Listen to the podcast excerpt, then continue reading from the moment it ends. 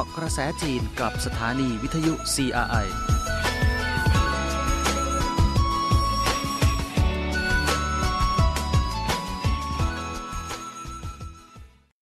สวัสดีค่ะ คุณผู้ฟัง ต้อนรับสู่รายการเกาะกระแสจีน วันนี้คุณผู้ฟังอยู่กับดิฉันทพีพันธ์วงกรประเวศ ที่มารับหน้าที่สรุปข่าวสารความเคลื่อนไหวที่น่าสนใจในรอบสัปดาห์นี้เกี่ยวกับประเทศจีนค่ะ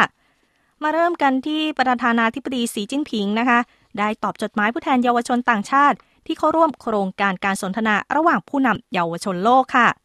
โดยวันที่ 10 สิงหาคมที่ผ่านมานะคะ นายสีจิ้นผิง เลขาธิการใหญ่คณะกรรมการกลางพรรคคอมมิวนิสต์จีน ประธานาธิบดีจีน ได้ตอบจดหมายผู้แทนเยาวชนต่างชาติ ที่มาเข้าร่วมในโครงการการสนทนาระหว่างผู้นำเยาวชนโลก หรือ Global Young Leader Dialogue นะคะ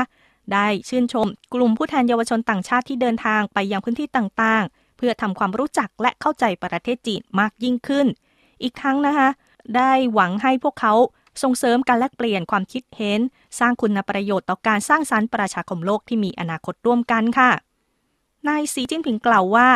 ดังที่กลุ่มผู้แทนเยาวชนได้เขียนจดหมายส่งมา ว่าประชาชนจีนทั้งหลายอาศัยภูมิปัญญา และความทุ่มเทพยายามของตน ได้ก่อสร้างบ้านเรือนอันสวยงาม ได้สร้างสรรค์วัฒนธรรมอันสีสันหลากหลาย บรรลุความฝันสังคมอยู่ดีกินดีที่ใฝ่ฝันมานาน การที่อยากได้ความสุขนั้นก็ต้องต่อสู้ ประเทศจีนมีพื้นที่กว้างใหญ่ ประชากรจำนวนมหาศาล การที่จีนอยากบรรลุซึ่งการฟื้นฟูและพัฒนา สิ่งสำคัญที่สุดก็คือ ต้องอาศัยสภาพที่เป็นจริงของประเทศ เดินบนหนทางที่เหมาะสมกับประเทศจีนเอง การลงมือปฏิบัติจริงพิสูจน์ให้เห็นว่าหนทางใหม่แห่งความทันสมัยแบบจีนดำเนินไปอย่างดียิ่ง สามารถพัฒนาตัวเองให้ดียิ่งขึ้น และอำนวยผลประโยชน์ให้กับโลกมากยิ่งขึ้นด้วย ประเทศจีนยินดีต้อนรับเยาวชนประเทศต่างๆ เดินทางมาเยือนหวังให้กลุ่มเยาวชนทั้งจีนและต่างชาตินั้น มีความเข้าใจกัน ส่งเสริมมิตรภาพซึ่งกันและกัน เติบโตพัฒนาไปร่วมกัน ผ่านการเรียนรู้แลกเปลี่ยนซึ่งกันและกันค่ะ โดยโครงการการสนทนาระหว่างผู้นำเยาวชนโลก เป็นนกลไกแลกเปลี่ยนระหว่างเยาวชนจีนกับต่างประเทศ ที่ริเริ่มโดยคลังปัญญาของจีน เมื่อเร็วๆนี้ก็มีผู้แทนเยาวชนนะคะ 36 คน จาก 28 ประเทศที่ได้เข้าร่วมโครงการดังกล่าว แล้วก็ได้มีการเขียนจดหมายถึงประธานาธิบดีสีจิ้นผิง เพื่อแสดงความยินดีต่อการครบรอบ 100 ปี แห่งการก่อตั้งพรรคคอมมิวนิสต์จีน และได้กล่าวถึงความประทับใจจากการเดินทางมาเยี่ยมชมพื้นที่ต่างๆ ของจีน และระบุว่าปรารถนาที่จะทำตนเป็นดั่งสะพานเชื่อมมิตรภาพ ช่วยส่งเสริมการเจรจาแลกเปลี่ยนระหว่างจีนกับต่างประเทศค่ะ และในคืนวันที่ 10 สิงหาคมที่ผ่านมานะคะ นายหันจื้อเฉียง เอกอัครราชทูตจีนประจำประเทศไทยคนใหม่ ก็ได้เดินทางถึงประเทศไทย เขารับตำแหน่งค่ะ นายหันจื้อเฉียงนะคะ ประกาศว่าจีนและไทยเป็นเพื่อนบ้านที่ดีต่อกัน มิตรภาพระหว่างสองประเทศสืบทอดมาแต่โบราณ ภายใต้สถานการณ์การแพร่ระบาดอย่างรุนแรงของไวรัสโควิด -19 รัฐบาลและประชาชนสองประเทศ ร่วมกันต่อสู้เคียงบ่าเคียงไหล การปฏิบัติที่เป็นจริงทั้งหลายล้วนแสดงให้เห็นถึงมิตรภาพแบบครอบครัวเดียวกัน และประชาคมโลกที่มีอนาคตร่วมกันค่ะ ปีนี้เป็นการครบรอบ 100 ปี แห่งการก่อตั้งพรรคคอมมิวนิสต์จีน ประเทศจีนได้บรรลุซึ่งการเข้าสู่สังคมอยู่ดีมีสุข และกำลังเดินบนหนทางที่มีเป้าหมายปลายทางคือ ประเทศสังคมนิยมที่ทันสมัยอย่างรอบด้าน ส่วนประเทศไทยเองก็กำลังใช้ความพยายาม เพื่อส่งเสริมยุทธศาสตร์ การพัฒนาประเทศระยะ 20 ปี ดังนั้นภายใต้ภูมิหลังแห่งความสัมพันธ์จีนไทยที่พัฒนาไปอย่างคึกคักนี้ ข้าพเจ้าได้รับมอบหมายให้มาดำรงตำแหน่งเอกอัครราชทูตจีนประจำประเทศไทย รู้สึกเป็นเกียรติอย่างยิ่ง และมีภาระหน้าที่อันสำคัญ ข้าพเจ้าหวังว่าจะร่วมมือกับสหายจากแวดวงต่างๆ ของไทย ส่งเสริมความร่วมมือการต่อสู้โรคระบาดระหว่างสองประเทศ ขับเคลื่อนการติดต่อแลกเปลี่ยนในทุกขอบเขตให้ลึกซึ้งยิ่งขึ้น เพื่อให้ความสัมพันธ์หุ้นส่วนเชิงยุทธศาสตร์ อย่างรอบด้านระหว่างจีนกับไทยนั้น สามารถก้าวสู่ขั้นใหม่ค่ะ ซึ่งก่อนหน้านี้นะคะ ในช่วงต้นเดือนสิงหาคมที่ผ่านมานายหวังอี้มนตรีแห่งรัฐ แล้วก็รัฐมนตรีต่างประเทศจีนก็ได้มีการ เข้าร่วมการประชุมรัฐมนตรีต่างประเทศอาเซียนจีน ญี่ปุ่นเกาหลีใต้นะคะ หรือว่า 10บวก3ผ่านระบบทางไกล และนายหวังอี้ก็ได้ระบุในการประชุมครั้งนั้นนะคะว่า ปัจจุบันสถานการณ์โควิด -19 ทั่วโลกนั้นยังมีความตึงเครียดอยู่ การฟื้นตัวทางเศรษฐกิจของประเทศต่างๆ มีความแตกต่างกัน ต้องเผชิญกับการท้าทายใหม่อย่างต่อเนื่อง ดังนั้นเราทุกฝ่ายควรรวมความสามัคคีกัน เสริมความร่วมมือเพื่อส่งเสริม การฟื้นตัวทางเศรษฐกิจส่วนรวมค่ะ และเนื่องในโอกาสที่ปีนี้เป็นวาระครบรอบ 30 ปีคู่เจรจาจีนอาเซียนนะคะ จีนก็ได้แจ้งระบุเป้าหมายอย่างชัดเจน 4 ประการดังนี้นะคะก็คือ 1. ลงลึกในความร่วมมือเพื่อต้านโควิด -19 อย่างต่อเนื่อง 2. ทุ่มเทฟื้นฟูเศรษฐกิจด้วยกัน 3. สร้างเสริมกรอบความร่วมมือในภูมิภาคที่มีอยู่ และ 4. รักษาสันติภาพและเสถียรภาพในทะเลจีนใต้ค่ะ โดยในหวังอี้นะคะยังได้ระบุด้วยว่าอาเซียนนั้นเป็นทิศทางอันดับต้นๆในกิจการการทูตรอบข้างของจีน ตั้งแต่การประชุมรัฐมนตรีต่างประเทศเมื่อปีที่แล้วเป็นต้นมา ผู้นำสองฝ่ายรักษาการติดต่อทางยุทธศาสตร์กำหนดแนวทางการเมืองสำหรับความสัมพันธ์จีนอาเซียน มิตรภาพและความร่วมมือสองฝ่าย มีความคืบหน้าใหม่ที่สำคัญค่ะ ประการแรกก็คือสามัคคีกันต้านโควิด -19 ตามความผูกพันชั้น บ้านใกล้เรือนเคียงนะคะสองก็คือต้องมีความร่วมมือด้านการค้า การลงทุนที่มีสีสันใหม่แล้ว 3 ก็คือ เดินหน้าความร่วมมือที่ยั่งยืนอย่างมั่นคง และ 4 คงแนวโน้มการเจรจาระเบียบปฏิบัติในทะเลจีนใต้ค่ะ มาต่อกันที่เรื่องของเศรษฐกิจบ้างนะคะ รึ่งแรกของปีนี้เศรษฐกิจท้องที่ต่างๆ ของจีน ได้พัฒนาอย่างมีเสถียรภาพไปในทิศทางที่ดีค่ะ โดยเมื่อเร็วๆนี้นะคะขบวนรถไฟขนส่งสินค้าท่าเรือ เอาไปปู้ เชิงตู โปแลนด์ เยอรมนีนะคะ เดินทางออกจากสถานีรถไฟท่าเรือชินโจ เขตปกครองตนเองชนเผ่าจ้วงกวางซีของจีนอย่างเป็นทางการค่ะ ถือเป็นสัญญลักษณ์ที่แสดงว่าขบวนรถไฟขนส่งสินค้าไปกลับระหว่างท่าเรือชายฝั่งทะเลจีนใต้ กับพื้นที่ชั้นในทางภาคตะวันตกของจีน เชื่อมต่อขบวนรถไฟขนส่งสินค้าจีนยุโรปแล้วค่ะ ทั้งยังจะเป็นการให้บริการเป็นประจำด้วย ในช่วงครึ่งปีแรกที่ผ่านมานี้นะคะท่าเรือชินโจรวมถึงพื้นที่ชั้นในทางภาคตะวันตก ได้จัดขบวนรถไฟขนส่งสินค้าจำนวน 2,705 ขบวนค่ะ มากกว่าระยะเดียวกันของปีก่อน 1,431 ขบวน อัตราการเติบโตสูงขึ้น 112.3%ค่ะ ในช่วง 6 เดือนแรกของปีนี้นะคะ การนำเข้าส่งออกของเขตกวางซี มีมูลค่าคิดเป็น 292,200 ล้านหยวน ขยายตัวร้อยละ 33.9 เมื่อเทียบกับระยะเดียวกันของปีก่อน ขณะที่การนำเข้าส่งออกระหว่างเขตกวางซีกับประเทศใดทางหนึ่งแถบ1เส้นทาง มีมูลค่า 155,480 ล้านหยวน เติบโต 34.1%เมื่อเทียบกับปีก่อนค่ะ โดยเมืองเซี่ยเหมือนของมณฑลฝูเจี้ยนหรือว่าฮกเกี้ยนนะคะ ก็ได้มีการเน้นสร้างนวัตกรรมทางวิทยาศาสตร์ และเทคโนโลยี รวมทั้งความยืดหยุ่นของห่วงโซ่อุตสาหกรรม โดยเฉพาะห่วงโซ่อุปทานค่ะ ช่วงครึ่งปีแรกที่ผ่านมาอาศัยความสามารถด้าน การสร้างนวัตกรรมที่สะสมมานานของสถาบันอุดมศึกษา และองค์กรวิจัยทางวิทยาศาสตร์ทำให้มูลค่าการผลิตอุตสาหกรรมทางชีวภาพ และการผลิตยานะคะ มีการเติบโตราว 4 เท่า วิสาหกิจไฮเทค ด้านการผลิตยาชีวภาพระดับชาติในเมืองเซี่ยเหมินนั้นจำนวน 358 แห่ง มีมูลค่าการผลิตกว่า 38,800 ล้านหยวนค่ะ นอกจากนี้นะคะสำหรับกรุงปักกิ่ง เศรษฐกิจดิจิทัลก็ช่วยให้กรุงปักกิ่งนั้นมีการพัฒนาอย่างมีคุณภาพค่ะ โดยกรุงปักกิ่งนะคะ ถือเศรษฐกิจดิจิทัลเป็นเครื่องจักรสำคัญ ในการกระตุ้นเศรษฐกิจให้พัฒนาอย่างมีคุณภาพช่วงครึ่งแรกของปีนี้มูลค่าเพิ่มเศรษฐกิจดิจิทัลนะคะ เติบโต 20%เลยทีเดียวเมื่อเทียบกับปีก่อนค่ะ ขณะที่พลวัตขับเคลื่อนการพัฒนาเพิ่มสูงขึ้นไปอีกขั้นด้วย ที่หอนิทรรศการศิลปะดิจิทัลเขตไห่เตี้ยนกรุงปักกิ่งนะคะ ผู้ชมไม่เพียงแต่สามารถใช้สมาร์ทโฟน สแกนโปสเตอร์ เพื่อเข้าชมนิทรรศการเท่านั้น หากยังสามารถใช้เงินยวนดิจิทัล ซื้อบัตรเข้าชมแล้วก็สินค้าได้อีกด้วยค่ะ ที่ย่านการค้าเป่ยจิงฝางนะคะมีการใช้สัญญาณดาวเทียม ภาพจากโดรนนะคะ แล้วก็เรดาร์เลเซอร์จำลองสภาพแวดล้อมในร้านค้านะคะ แบบเสมือนจริง แล้วก็นำเสนอข้อมูลสินค้าออนไลน์ค่ะ ซึ่งไม่เพียงแต่เป็นภาพความจริงเสริม หรือว่าเทคโนโลยี AR แบบเรียลไทม์หากยังมีการใช้ภาพแผนที่นำทางสามมิติเสมือนจริงครั้งแรกของโลกด้วยค่ะ ในช่วง 6 เดือนแรกที่ผ่านมา มูลค่าเพิ่มที่เกิดจากอุตสาหกรรมและธุรกิจภาคบริการด้านซอฟต์แวร์ และสารสนเทศกรุงปักกิ่งนั้น มีมูลค่ากว่า 6 1 0 0 0 0 ล้านหยวน กระตุ้นผลิตภัณฑ์มวลรวมในประเทศหรือว่า GDP ให้เติบโตร้อยละ 7.3 ขณะเดียวกัน เฉพาะมูลค่าเพิ่มของธุรกิจภาคบริการซอฟต์แวร์ แล้วก็สารสนเทศนะคะ มีการเติบโตร้อยละ 17.2 เมื่อเทียบกับระยะเดียวกันของปีก่อน ก็รักฐานการพัฒนาเศรษฐกิจดิจิทัลมั่นคงนะคะ ยิ่งขึ้นอย่างต่อเนื่องค่ะ นอกจากกรุงปักกิ่งจะมีการพัฒนาต่อเนื่องแล้วนะคะ เขตทิเบตของจีนนะคะ ก็มีเครือข่ายการคมนาคมที่ดีขึ้นต่อเนื่องเช่นกันค่ะ โดยช่วง 70 ปีหลังได้รับการปลดปล่อยอย่างสันติ เขตปกครองตนเองทิเบตของจีน ทุ่มเทพัฒนาโครงสร้างพื้นฐานด้านการคมนาคม ขณะนี้ทางหลวงระหว่างหมู่บ้านทางด่วน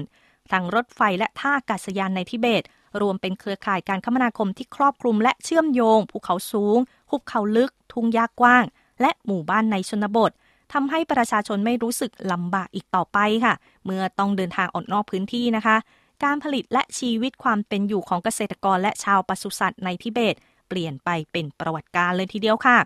จนถึงปลายปี 2020 ทางหลวงและทางด่วนที่เปิดให้บริการ แล้วนั้นมีระยะทางรวมทั้งสิ้น 116,600 กิโลเมตร ระหว่างปี 2016 ถึง 2023 ทางหลวงและทางด่วนที่สร้างขึ้นใหม่มีระยะทางทั้งหมด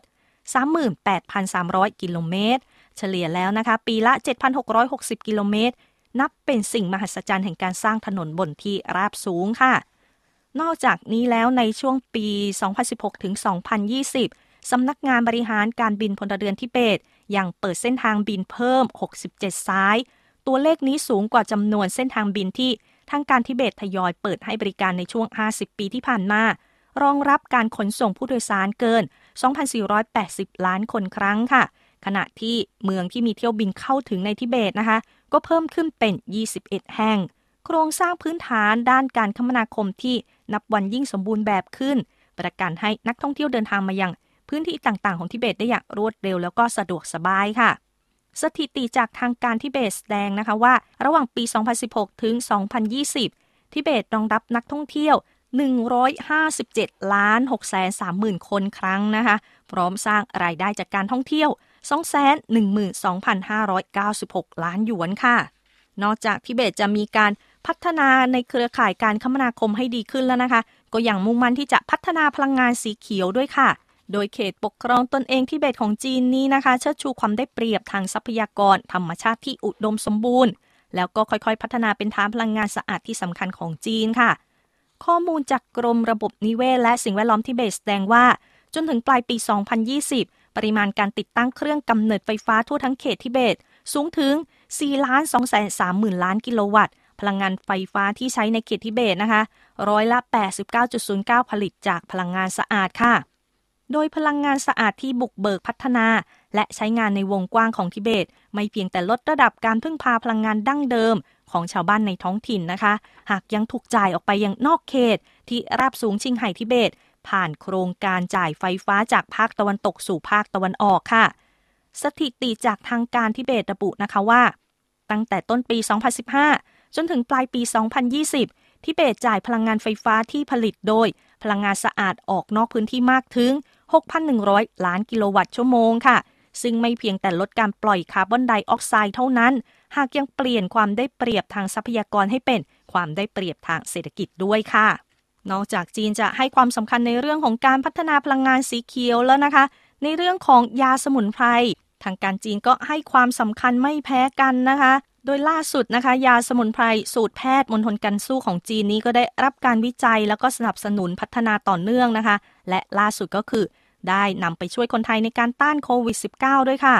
โดยคณะกรรมการสุขอนามัยมณฑลการสู้ และกรมการแพทย์แผนไทย และการแพทย์ทางเลือกกระทรวงสาธารณสุขของไทยนะคะ ได้ร่วมกันจัดกิจกรรมบริจาคยารักษาโรคโควิด -19 ภายใต้ชื่อ ยาสมุนไพรสูตรแพทย์มณฑลการสู้ ซึ่งจัดขึ้นเมื่อวันที่ 10 สิงหาคมที่ผ่านมาค่ะ และได้ถือเป็นการบริจาคยาสมุนไพรสูตรแพทย์มณฑลการสู้แก่ตามประเทศครั้งที่ 2 รองจากครั้งแรกนะคะ ที่มีการบริจาคให้แก่เบลารุสไปเมื่อไม่นานมานี้ค่ะนายแพทย์จางจื้อหมิง ผู้อำนวยการโรงพยาบาลใต้สังกัดมหาวิทยาลัยแพทย์ และยาสมุนไพรจีนมณฑลการสู้ กล่าวว่าหลายเดือนที่ผ่านมา โรงพยาบาลกับฝ่ายไทยได้ดำเนินการอภิปรายและเปลี่ยนความเห็นเกี่ยวกับสถานการณ์การระบาดและผู้ติดเชื้อในไทย ทั้งยังนำเสนอแผนการรักษาด้วยแพทย์ และยาสมุนไพรจีนค่ะ มีการจัดให้แพทย์ที่มีประสบการณ์ ให้บริการร่วมวินิจฉัย และรักษาโรคผ่านระบบทางไกล นอกจากนี้ยังจะจัดตั้งทีมงานนะคะ ส่งมอบยาสมุนไพรสูตรแพทย์มณฑลการสู้ ร่วมมือกับชาวไทยเชื้อสายจีนในเมืองไทย แล้วก็ได้เสร็จสิ้นการบรรจุยาสมุนไพรตามสูตรขนส่ง แล้วก็มีการดำเนินพิธีการศุลกากรเหล่านี้เป็นต้นค่ะ ซึ่งตัวเลขผู้ติดเชื้อไวรัสโคโรนาสายพันธุ์ใหม่หรือว่าโควิด -19 ทั่วโลกนี้ มีจำนวนที่ทะลุ 200 ล้านรายแล้วนะคะ เชื้อกลายพันธุ์หลายชนิดก็ปรากฏขึ้น ถือว่าเป็นความท้าทายใหม่ต่อการป้องกันและควบคุมโรคระบาด การเพิ่มความเร็วในการกระจายวัคซีนป้องกันโควิด -19 สู่ประเทศกำลังพัฒนา ถือว่าเป็นเรื่องสำคัญอย่างยิ่งในปัจจุบันค่ะ ซึ่งขณะนี้นะคะ วัคซีนต้านโควิด -19 และวัคซีนเข้มข้นที่จีนจัดสรรให้กับตามประเทศ มีปริมาณรวมแล้ว กว่า 770 ล้านโดสค่ะ ถือว่ามากเป็นอันดับที่หนึ่งในบรรดาประเทศต่างๆ ทั่วโลกนะคะ ในการประชุมครั้งแรกของฟอรัมว่าด้วยความร่วมมือเกี่ยวกับวัคซีนต้านโควิด -19 ระหว่างประเทศที่จัดขึ้นผ่านระบบการประชุมทางไกลไปเมื่อต้นเดือนสิงหาคมที่ผ่านมานี้นะคะ นายสีจิ้นผิงประธานาธิบดีจีน ได้มีการส่งสุนทรพจน์นะคะเป็นลายลักษณ์อักษรไปยังที่ประชุม โดยระบุว่าจีนจะพยายามอย่างเต็มความสามารถต่อไป เพื่อช่วยประเทศกำลังพัฒนารับมือกับสถานการณ์โควิด -19 ค่ะ โดยก่อนสิ้นปีนี้นะคะ จีนจะพยายามจัดสรรวัคซีนต้านโควิด -19 จำนวน 2,000 ล้านโดสสู่ต่างแดน แล้วก็จะบริจาคเงิน 100 ล้านเหรียญสหรัฐแก่ โครงการเพื่อการเข้าถึงวัคซีนหรือโควัคทั้งหมดนี้ก่อให้เกิดคุ้มพลังเข้มแข็งทำให้ประเทศกำลังพัฒนาสามัคคีกันต่อสู้กับการแพร่ระบาดของโควิด -19 และเป็นกำลังสำคัญที่จะ ส่งเสริมการกระจายวัคซีนในขอบเขตทั่วโลกอย่างยุติธรรมค่ะ แล้วก็เนื่องจากการระบาดของโควิด -19 นี้เองนะคะ การแข่งขันกีฬาโอลิมปิก ฤดูร้อนครั้งที่ 32 ที่กรุงโตเกียวประเทศญี่ปุ่นนะคะที่เพิ่งปิดฉากลงไปเมื่อค่ำวันที่ 8 สิงหาคมที่ผ่านมานี้ ก็ถือได้ว่าเป็นงานโอลิมปิกที่มีความท้าทายที่สุดเลยค่ะ โดยนายโทมัสบาร์กประธานคณะกรรมการโอลิมปิกสากลนะคะ ได้กล่าวว่า งานโอลิมปิกครั้งนี้เป็นการแข่งขัน โอลิมปิกที่มีความท้าทายมากที่สุดแล้วก็ไม่เคยเกิดขึ้นมาก่อน การระบาดของโควิด -19 นะคะทำให้การจัดงานต้องถูกเลื่อนเวลาจัดงานออกไป 1 ปี แล้วก็ต้องจัดขึ้นในสนามกีฬาที่ไร้ผู้ชมค่ะขนาดเดียวกันก็คือยังเป็นการแข่งขันกีฬาโอลิมปิกครั้งแรกที่จัดขึ้น หลังจากปรับคำขวัญโอลิมปิกใหม่นะคะ เป็นเร็วขึ้น สูงขึ้น แข็งแกร่งขึ้นไปด้วยกันค่ะ สิ่งเหล่านี้นะคะทำให้งานในครั้งนี้ไม่ธรรมดา แล้วก็ถือว่าเป็นการสร้างความประทับใจ เป็นการเพิ่มกำลังใจ แล้วก็สร้างความเชื่อมั่นที่มีต่ออนาคตให้กับประชาชนทั่วโลกด้วยค่ะสำหรับทัพนักกีฬาจีนนะคะ ก็มีความแข็งแกร่ง แล้วก็สร้างผลงานได้ยอดเยี่ยม ในการร่วมแข่งขันโอลิมปิกโตเกียวนะคะ ก็มีหลายคำสำคัญที่จะได้ยินได้ฟังอยู่บ่อยครั้งนะคะในรายงานข่าว อย่างเช่นคำว่าสร้างประวัติศาสตร์ นี่ก็เป็นคำสำคัญที่ปรากฏคู่กับนักกีฬาจีนตลอดค่ะ หรือว่าจะเป็นการสร้างสถิติใหม่นะคะ กล่าวได้ว่านักกีฬาโอลิมปิกของจีนนะคะ เป็นกำลังสำคัญในการเติมพลังบวกให้กับสังคมค่ะ รวมไปถึงสังคมฮ่องกงของจีนด้วยค่ะ โดยในช่วงเช้าของวันที่ 8 สิงหาคมนะคะ ก่อนที่พิธีปิดจะมีในตอนค่ำนั้น ซูขุนหยิน หลี่เฮาฉิง และตู้ไข่ฉินนะคะนักกีฬาทีมฮ่องกงของจีน ที่ได้คว้าเหรียญทองแดงจากการแข่งขันปิงปองหญิง ในงานโอลิมปิกโตเกียวก็เดินทางกลับถึงฮ่องกงนะคะแต่ว่าเนื่องจากต้องกักตัวอยู่ในโรงแรม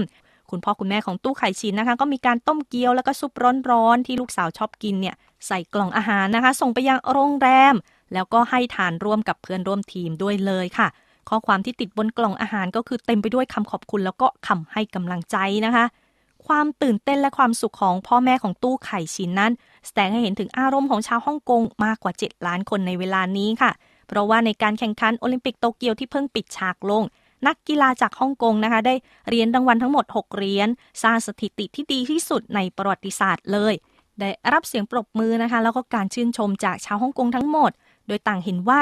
ผลงานที่ยอดเยี่ยมของนักกีฬาโอลิมปิกฮ่องกงนี้ได้เพิ่มพลังบวกที่แข็งแกร่งสู่สังคมฮ่องกงนั่นเองค่ะ โดยตู้ไข่ชิ้นนะคะ โพสต์ในโซเชียลมีเดียด้วยว่า ขอบคุณประชาชนจีนทุกคนที่มาให้กำลังใจและสนับสนุนเธอ และได้กล่าวขอบคุณหลิวกั๋วเหลียง ประธานสมาคมเทเบิลเทนนิสจีน โดยเฉพาะด้วยนะคะว่า ขอบคุณประธานหลิวและทีมชาติจีนที่ให้โอกาสได้ไปฝึกพิเศษด้วย ก่อนการแข่งขันกีฬาโอลิมปิก ซึ่งมีประโยชน์มากจริง ๆ เมื่อนักกีฬาจากทีมฮ่องกงของจีน และนักกีฬาของทีมชาติจีนนะคะ ได้ยืนบนแท่นรับรางวัลโอลิมปิกด้วยกันนั้น ชาวฮ่องกงทั้งหลายนะคะต่างระบุว่ารู้สึกภาคภูมิใจมาก เหมือนกับประชาชนในจีนแผ่นดินใหญ่ทุกคน ชาวเน็ตบางคนก็มีการโพสต์คอมเมนต์ด้วยนะคะว่า ขอขอบคุณนักกีฬาทุกคนที่ใช้ความอุตสาหะและมีจิตใจไม่ยอมแพ้ ซึ่งสามารถทำให้ชาวฮ่องกงมีความสามัคคีเป็นหนึ่งเดียวกันอีกครั้ง ได้เพิ่มพลังบวกที่แข็งแกร่งสู่สังคมฮ่องกงค่ะ เวลาของรายการวันนี้ใกล้หมดลงแล้ว ขอบคุณคุณผู้ฟังทุกท่านที่ติดตามรับฟังนะคะ ดิฉันรพีพันธ์วงกรประเวศ ลาไปแต่เพียงเท่านี้ก่อน กลับมาพบกันใหม่คราวหน้า สวัสดีค่ะ